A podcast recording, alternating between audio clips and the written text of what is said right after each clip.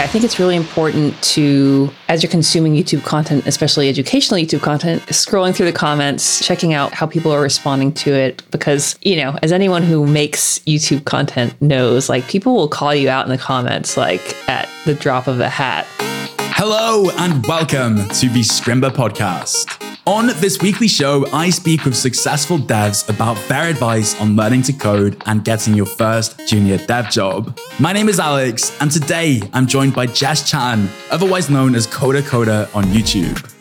Jess makes learning JavaScript and CSS fun for her almost 400,000 YouTube subscribers. And as a career changer and self taught developer herself, she has excellent advice on how to teach yourself web development and break into the industry. This is something you're going to learn all about today. It was fascinating to learn from Jess and her experience on YouTube. In particular, we spoke about trends on YouTube not like 4 a.m. morning routine videos or Gangnam Style, but more about how the development community on YouTube has grown and how it's an underrated place to meet other developers. And if you're not camera shy, maybe even put yourself out there for employers. Of course, there are some question marks around YouTube, like are the free courses and videos even any good? Maybe. We'll find out how to evaluate a course regardless of its sticker price in today's episode of the Scrimba podcast. Let's get into it.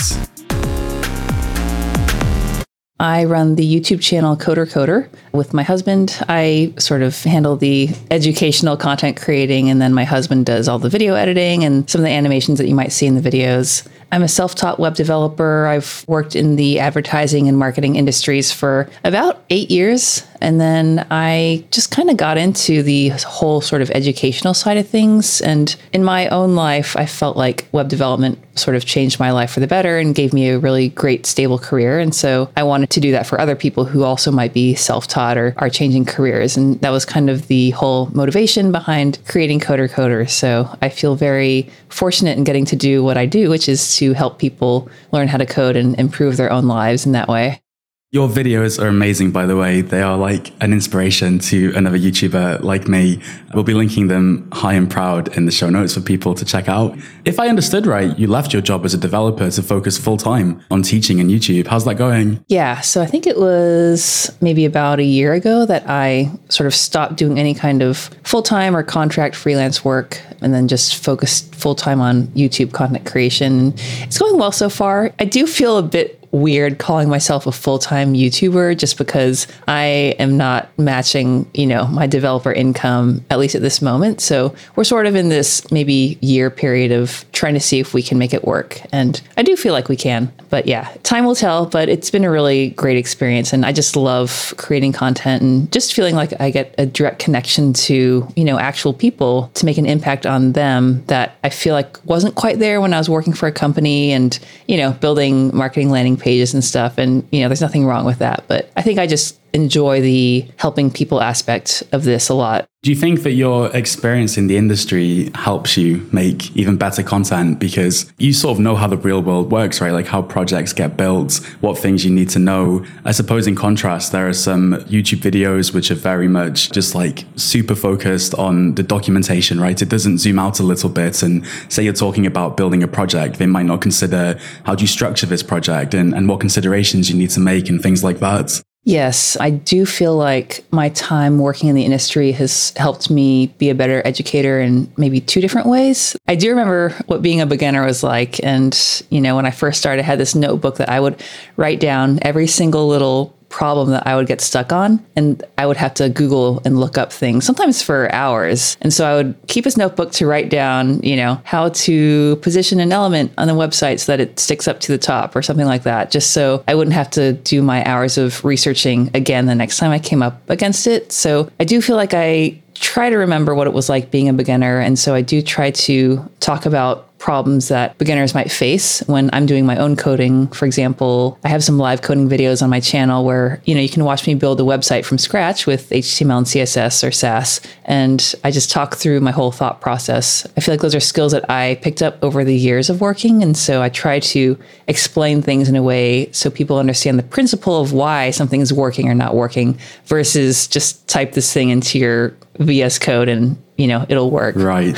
One of the biggest challenges is learning how to think like a programmer. Is that something that you had trouble with at all when you were going that self taught route compared to university? Yeah, definitely. I think the problem solving aspect of programming is difficult to pick up for sure. And it's something that is, I think, hard to teach. Like, I don't know if I would be able to make a tutorial on, you know, problem solving programming, um, just because I feel like you kind of have to bang your head against the wall and figure things out on your own um, and just figuring out the logic of things.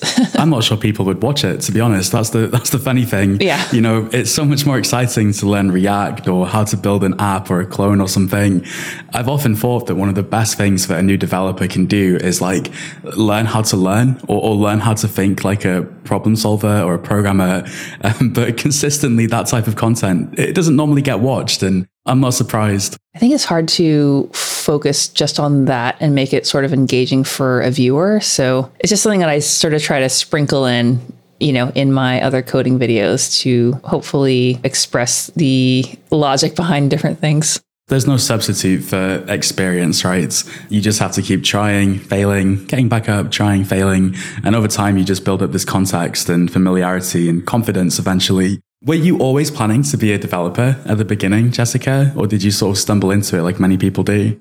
I did stumble into it. Um, the funny thing is, is that in high school, this is back in the 90s, so I'm kind of um, dating myself here, but back in the 90s, I taught myself HTML and CSS in high school just for fun because I thought, you know, the internet was amazing and awesome, which it is. But I never thought about coding as a career option at that point for some reason. I'm not really sure why. When I went to school, I was actually originally pre med, which only lasted for maybe one semester when I almost failed my intro chemistry class. And then I ended up majoring in photography, um, and I graduated with a degree in studio art photography. So it's been kind of a long, meandering path. I spent a lot of my 20s not really sure what I wanted to do. I did a lot of temp office work just because I wasn't sure what direction I wanted my career to go. And I just sort of ended up one of these temp jobs they taught me back backend programming. So I started out learning SQL, doing some, I think it was ASP.NET programming and a little bit of CSS as well. And that random temp job opened my eyes to what was possible in terms of a career. And so I worked there for maybe two years, built up my skills until I felt like I had enough to apply to formal web developer jobs. And after that, I got a job in an advertising agency as a junior level developer. That was kind of the beginning of like my you know, real web developer career.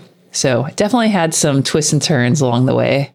Which I think is like totally, totally normal. For one reason or another, the headlines and the popular tweets tend to be, oh, I got a job in, in three months. And I'm absolutely sure it's possible in some cases.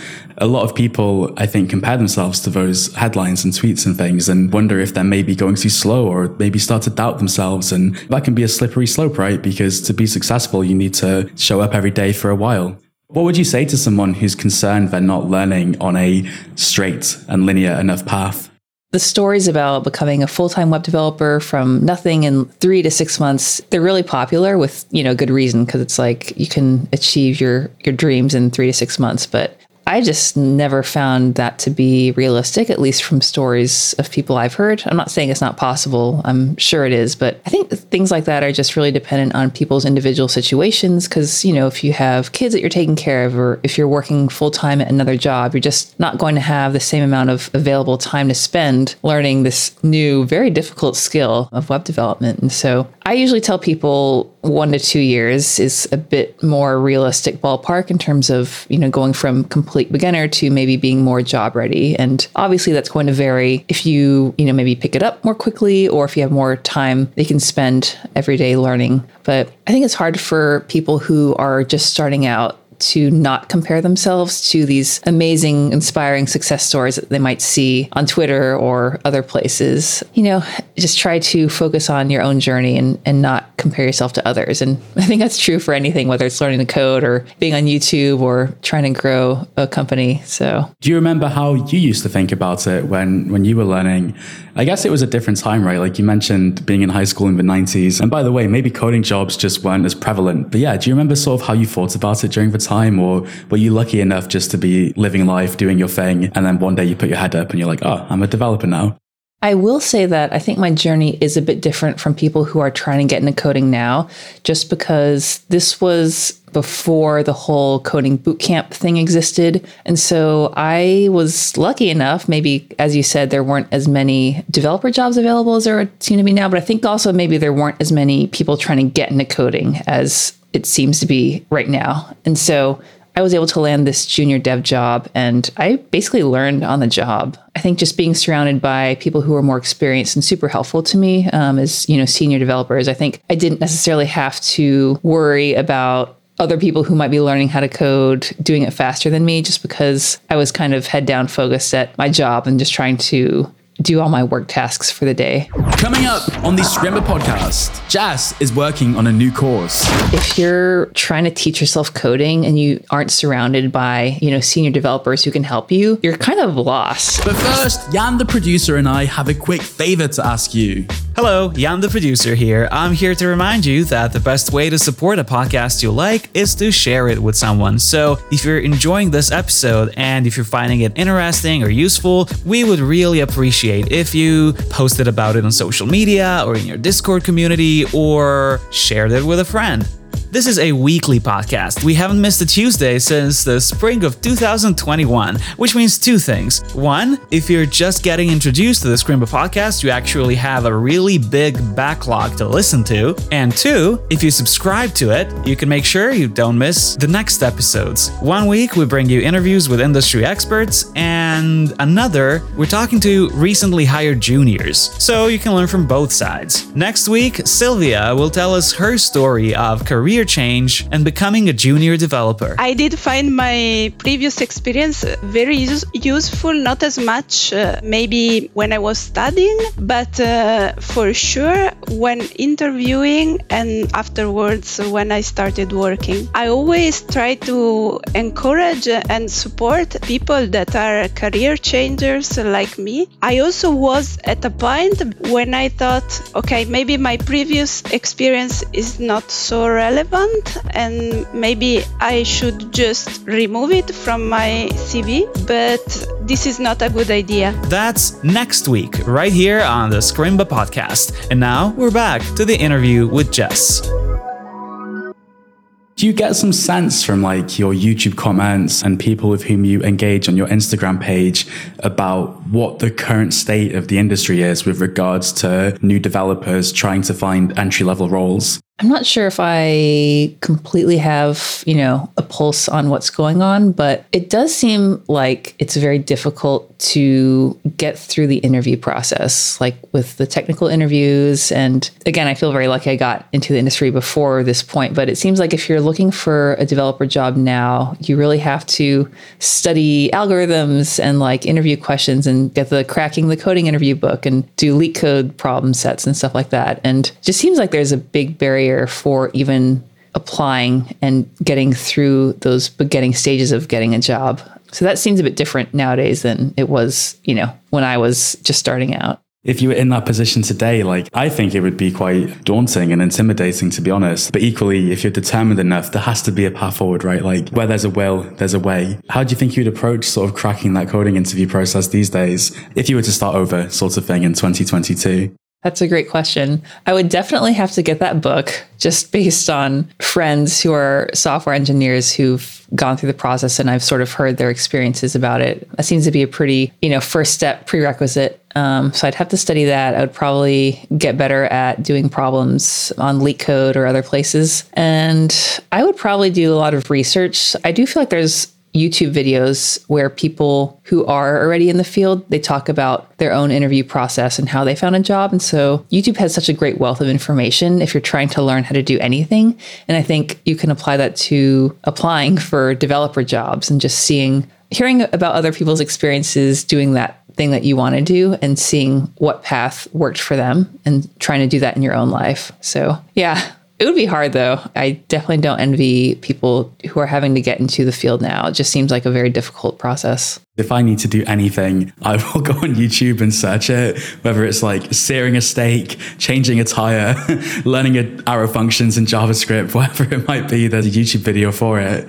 When it comes to interviews and things, like I think it's enormously helpful to know what to expect. It's funny how YouTube has changed over the years, hasn't it? Because I remember six, seven years ago when I was gearing up for my first like developer job interview, there were some videos like day in the life of an accountant, something like that. And I thought, oh, what if there's a day in the life of a developer? And another category of videos like that was uh, how I got my first job. And I think I saw one or two, which was about another field, like how I got into sports or something. And I was like, oh, has someone done this for development? And the truth is, like back then, it was so niche. I genuinely searched this, and there was two videos, and one person was just in his back garden with like probably an iPhone six at the time, just recording like a portrait video, talking about how he got a job. And he's like, yeah, I went there. They asked me this, that, the other. It wasn't that engaging, but yeah. What do you reckon? Like in the last, I would say five, six years, the the whole development YouTube thing has just blown up completely, hasn't it? Oh yeah, my channel's been around since 2017, I think. So it's that's about five years. And even before then, you know, I would hang out on YouTube and look at coding videos and stuff. And it's changed a lot. I think there's just been so many more people getting into YouTube. There's more developers creating developer channels, just talking about you know different topics, whether they're coding tutorials like what I do, or talking about the industry and the career, just you know talking about programming trends in general. And there's just so many more content creators because I think more and more people nowadays are realizing you actually can make a job out of making YouTube videos. Um, it's not easy, obviously, but it seems like there's a lot more people trying to do that nowadays. I do feel like there has been a little bit of a maybe there's more competition. So I think that people feel more of a drive to have really well polished and well edited videos um, versus, you know, like you were saying before, just some dude in his yard talking into his iPhone. And now everyone's having these big cameras and lighting and animations. So I, I do feel a little guilty maybe of being a part of that, where I'm maybe making other YouTube channels feel like they need to uh, up their game in order to stay competitive.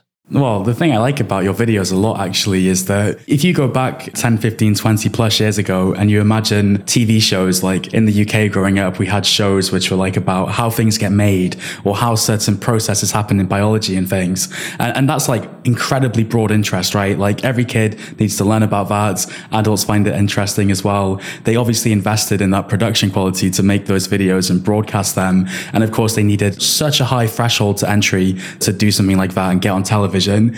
But the absolute incredible thing about YouTube is that it completely democratizes that for everybody with some fairly inexpensive gear and free software. You can get very, very far in that respect. But when it comes to coding topics, like it's still pretty bloody niche in the scheme of things.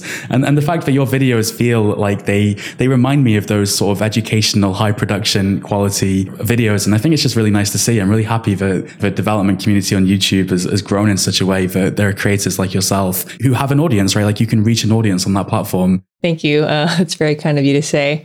I really love how YouTube has made it possible and democratizing the ability to create content and reach people and, you know, not having to, I don't know, sign a contract with a network to have a show. And it's so different now. And it's really cool seeing the level of production quality on YouTube, not just in developer um, niches, but, you know, obviously across the whole website. It's really cool seeing that any individual can reach an audience. I will say that despite the high level of production quality that does go into my videos, I do think that people come back not just for the animations, but because I try to have good educational content. I try to explain things well. And I think that does show in the views on my videos. So, like, I did an office tour video maybe several months ago, and I think that single video had the most time spent on the sort of special effects and animation type things. And that video didn't get viewed very much, which I totally understand. But I think it's because, you know, the educational content is really what gives value to people. So I think, you know, if you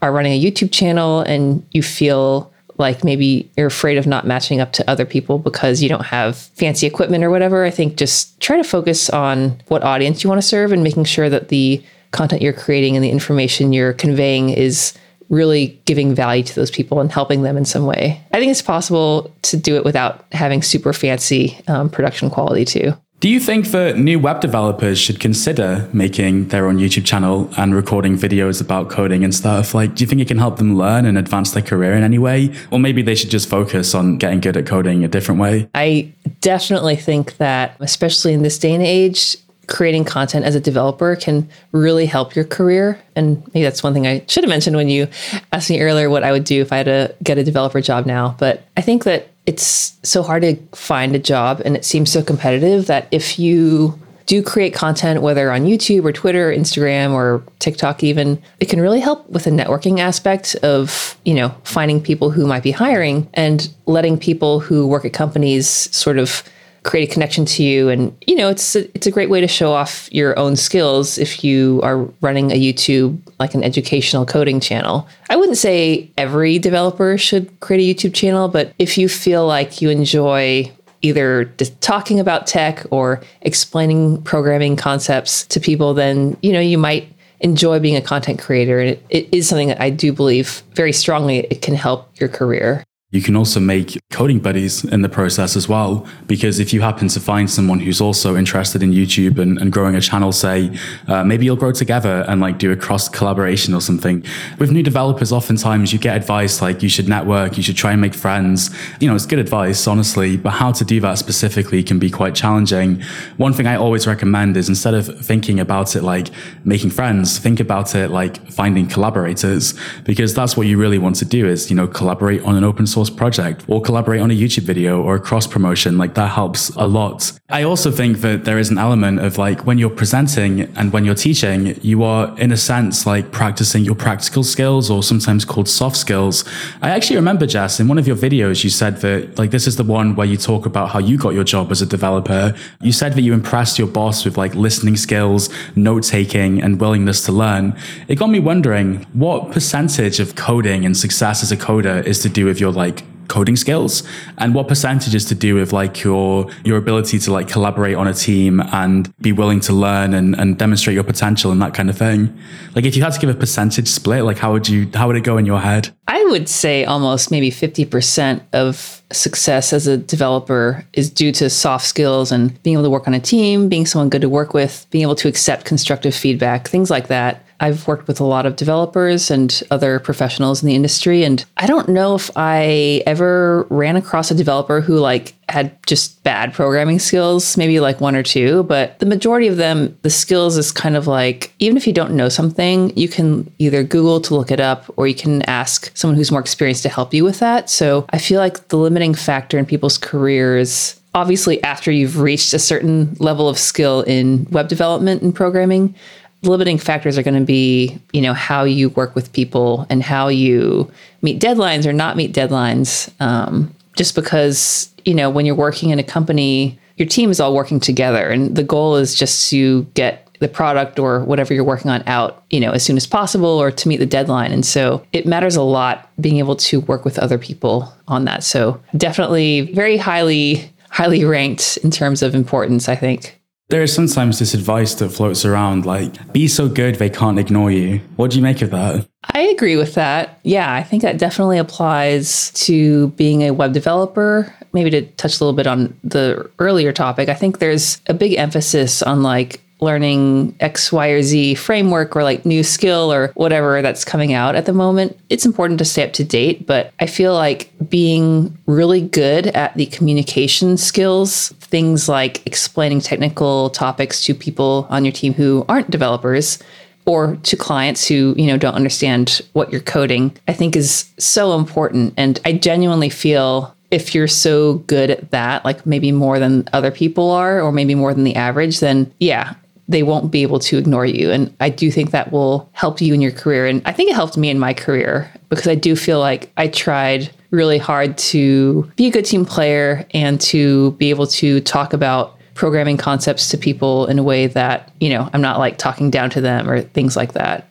I think there's a lot of things that go into having a successful career and just being like a good employee and a good coworker. I really appreciate your interpretation of that quote because I think that some people interpret that as being like, I'm going to be so good at JavaScript, all the other skills don't matter. I guess that's one thing that I wish was talked about more, like maybe on dev Twitter or even on YouTube. And again, you know, I think these topics that are more amorphous or soft skill related are kind of hard to discuss because in some ways it's easier to make a coding tutorial on, you know, the hard skills of programming and web development and CSS and stuff like that. But I think it takes a different level of maybe experience and knowledge to be able to, to explain to other people what really goes into being a good web developer on a team, not just knowing JavaScript, but being able to communicate with your team well. So maybe that's something that I'd like to focus on a little bit more than in the past on my YouTube channel. Going back to the YouTube thing, you know, you said that on YouTube there's a lot more content creators.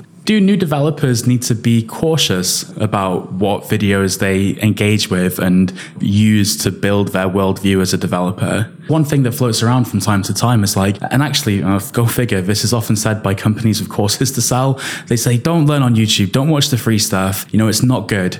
We both know, Jess, that that isn't always true. Like, that's definitely not always true. Yeah, I would say I strongly disagree with the idea that you should not learn from the free YouTube content. But I do think that it does touch on an issue that can be a genuine issue and maybe a problem. And that's like quality control because, you know, for you, you're working at a company and for maybe developer advocates creating tutorials on, you know, their company's products, I'd imagine there's like probably a few stages of you know people checking their work and looking at their code and making sure it's you know all up to snuff. But if you're just like an individual youtube creator you can make videos on whatever and the the accuracy of the information you're talking about is completely dependent on like how much homework you've done. And that's actually something that i'm like terrified as i make my course that i'm teaching something wrong.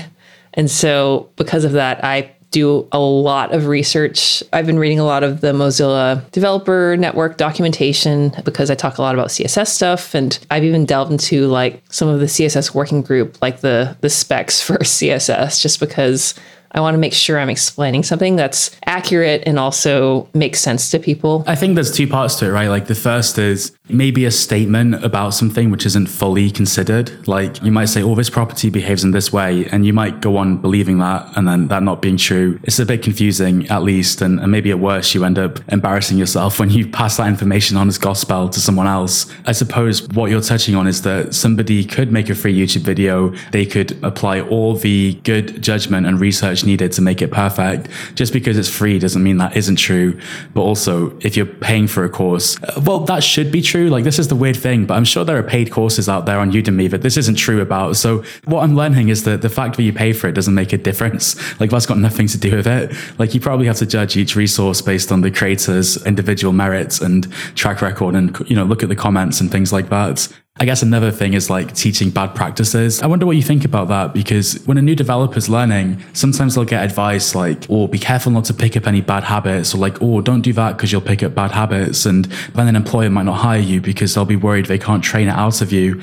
I can't really list that many or even think of any bad habits that are like so egregious that they would like terribly affect your prospects as an employee. I think we're all learning whether you are trying to get into the industry or you've worked as a developer for years, you know, things are always changing. And I'm pretty sure that I had bad habits that I had to sort of unlearn as I went along. Um, you know, it's like I was kind of late to learning Flexbox because I was very comfortable building layouts using floats, which is something that, you know, nowadays would be very frowned upon um, just because we have these amazing tools like Flexbox and CSS Grid. But yeah, I think it's not something that people should worry too much about just because as long as you keep sort of an open mindset and you realize that you're going to be learning and relearning things and changing the way things are done as you continue in your career. I think it's okay to make mistakes. It's okay to learn bad habits as long as you are able to unlearn them and change in the future. I can think of many examples, as I said, but the one you picked about float is a perfect one. And it makes me think of like using tables and stuff as well. The funny thing about YouTube and these search algorithms is that they surface what they think you want to see. If something's been around for a while and it's been popular, it might reach the front of the search results on YouTube or Google. And because it's at the front of the search results, it stays there. What I'm getting at is there's a new developer. You could easily search for something, click the first result. It could be six years old and you spend ages learning floats or tables only to realized that it's like quite vastly outdated. So, you know, you should always double check the dates that something was published. Like maybe biasing towards recency is a good thing because most, uh, you know, CSS specs and things, they, they stay the same for the most part. But with frameworks, especially, there might be updates and breaking changes. Uh, and one thing I always do, as I mentioned when I'm YouTubing about steak or tires or arrow functions, is I always just flick through the comments to like, this is why I didn't like that YouTube removed the dislike bar because sometimes I will just glance at the dislike bar and if it has like 500 dislikes, I'm like, yeah, probably this is going to be a really chewy steak. Like this is not the right video to watch. But you know, nowadays I think just flicking through the comments is a is a good idea. It's very unfortunate that YouTube removed the dislike button. I mean, I can understand, you know, they had their own reasons and motivations, but yeah, I think it's really important to, as you're consuming YouTube content, especially educational YouTube content, whether it's coding or cooking a steak, like you said, scrolling through the comments, checking out how people are responding to it. Because, you know, as anyone who makes YouTube content knows, like people will call you out in the comments, like at the drop of a hat. So, oh, yeah. oh yeah it's a good learning experience i think um, just as a viewer just being kind of smart about the content that you watch and what you choose to you know believe you mentioned you're working on a course about responsive web design, and I happen to know you've been working on it for quite some time. I can only assume that, well, I mean, you want to make it right and you want to make it as good as you can. Like, I'm not surprised at all.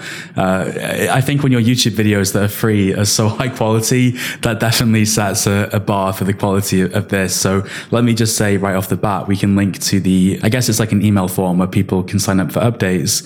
But one question I'm really curious to ask you, Jess, is you teach a variety of subjects on your YouTube channel channel. And uh, I'm curious, like, why responsive web design? Like, what was it about that subject that made you feel this is something you want to go in depth about and teach to new developers? One thing is that it felt like teaching people how to build a front end website from a design from scratch seemed to be something that was kind of in demand from my audience. So, back before I thought of this course, um, when I was making videos, I noticed that a lot of people really enjoyed watching my live coding videos where I would take a design from frontendmentor.io. They have like lots of different designs for, for websites that you can build yourself and put in your portfolio, which I think is helpful for people trying to break into the industry. But I would make these really long live coding videos building them, and I would sort of show people all the mistakes I make as I go on and explaining, you know, why things are working the way they do. And they just got such a great response from people watching them that it made me realize that if you're trying to teach yourself coding and you aren't surrounded by, you know, senior developers who can help you, then you're kind of lost and you have to like teach yourself.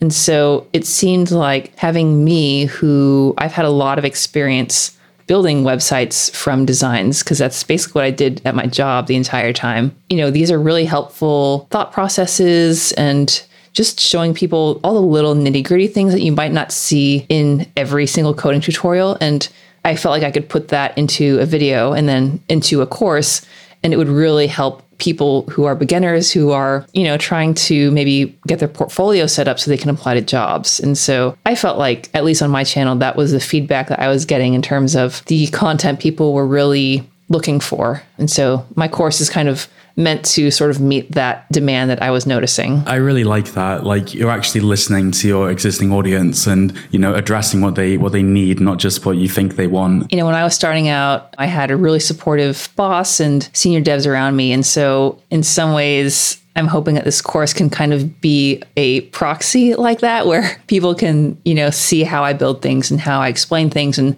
hopefully learn from me in almost like maybe a mentor type of role, um, even though it's not like a one on one thing, obviously. So, yeah, I just feel like I can help the most number of people through a course like this. Sounds amazing. My, my only regret is that it's not a Scrimba course.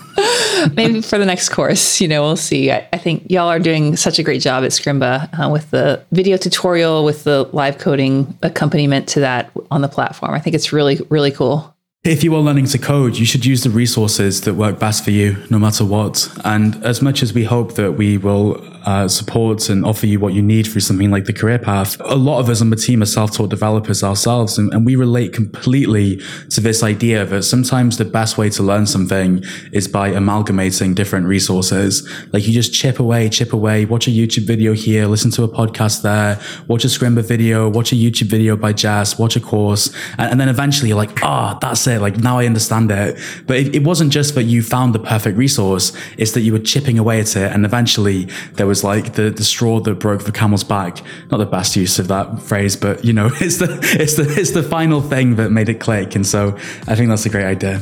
Yeah, for sure. All right, Jess, what do you reckon? To wrap things up, could I throw you some quick fire questions? Sure.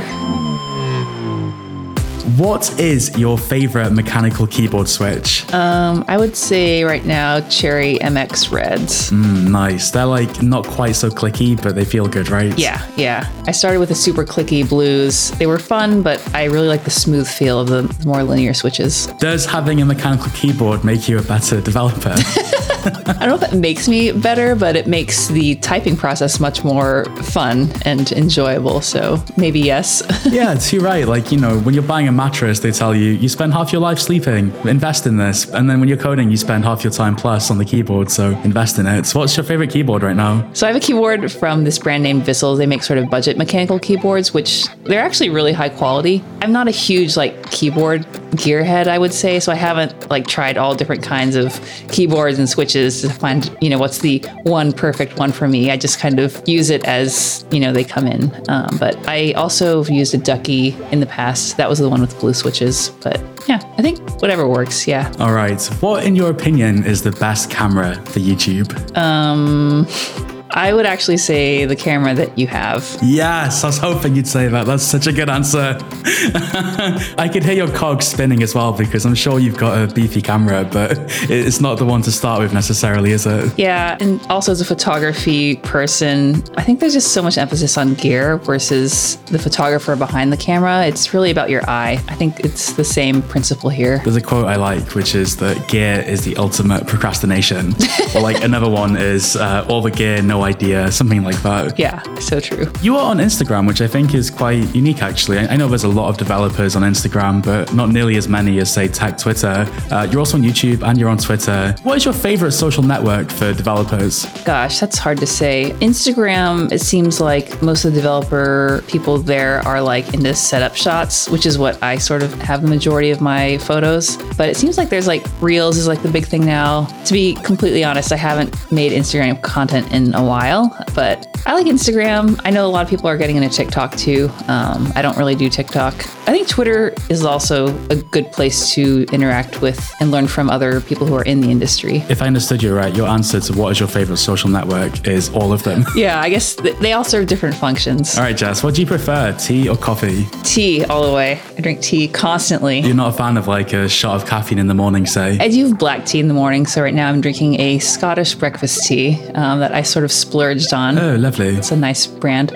I will have coffee occasionally, but usually iced coffee, but I don't like hot coffee. And finally, what kind of music do you listen to when you're coding or scripting? It has to be no vocals, so I listen to a lot of sort of ambient mixes on YouTube and sometimes jazz, but it kind of depends on the mood that I'm in. Sometimes just like ambient, like coffee house noises if I feel like I'm getting cabin fever working at home all the time. See, that's what we mean. Like, what isn't on YouTube these days? You can plug yourself into a coffee shop. You, you can listen to a Japanese water hammer go off for six hours. Like, whatever you, whatever floats your boat, really. yeah, it's incredible. All right, Jessica, thank you so much for joining me on the Scrimba podcast. It's been a pleasure. Yeah, thanks so much, Alex. It's been really fun. That was Jessica Chan, a web developer, YouTuber, and educator. Check out the links in the show notes for her YouTube channel and an upcoming course on responsive web design. Thank you for listening, and if you made it this far, please consider subscribing, or maybe even leaving us a rating or a review on iTunes or Spotify. This is a podcast where we interview both industry experts like Jessica and recently hired juniors like Sylvia, who we are talking to next Tuesday. The show is hosted by Alex Booker, who you can tweet at. Yes, he does respond to all of it, and his Twitter handle is in the show notes. And produced by me, Jan Arsenovic. We will see you next week.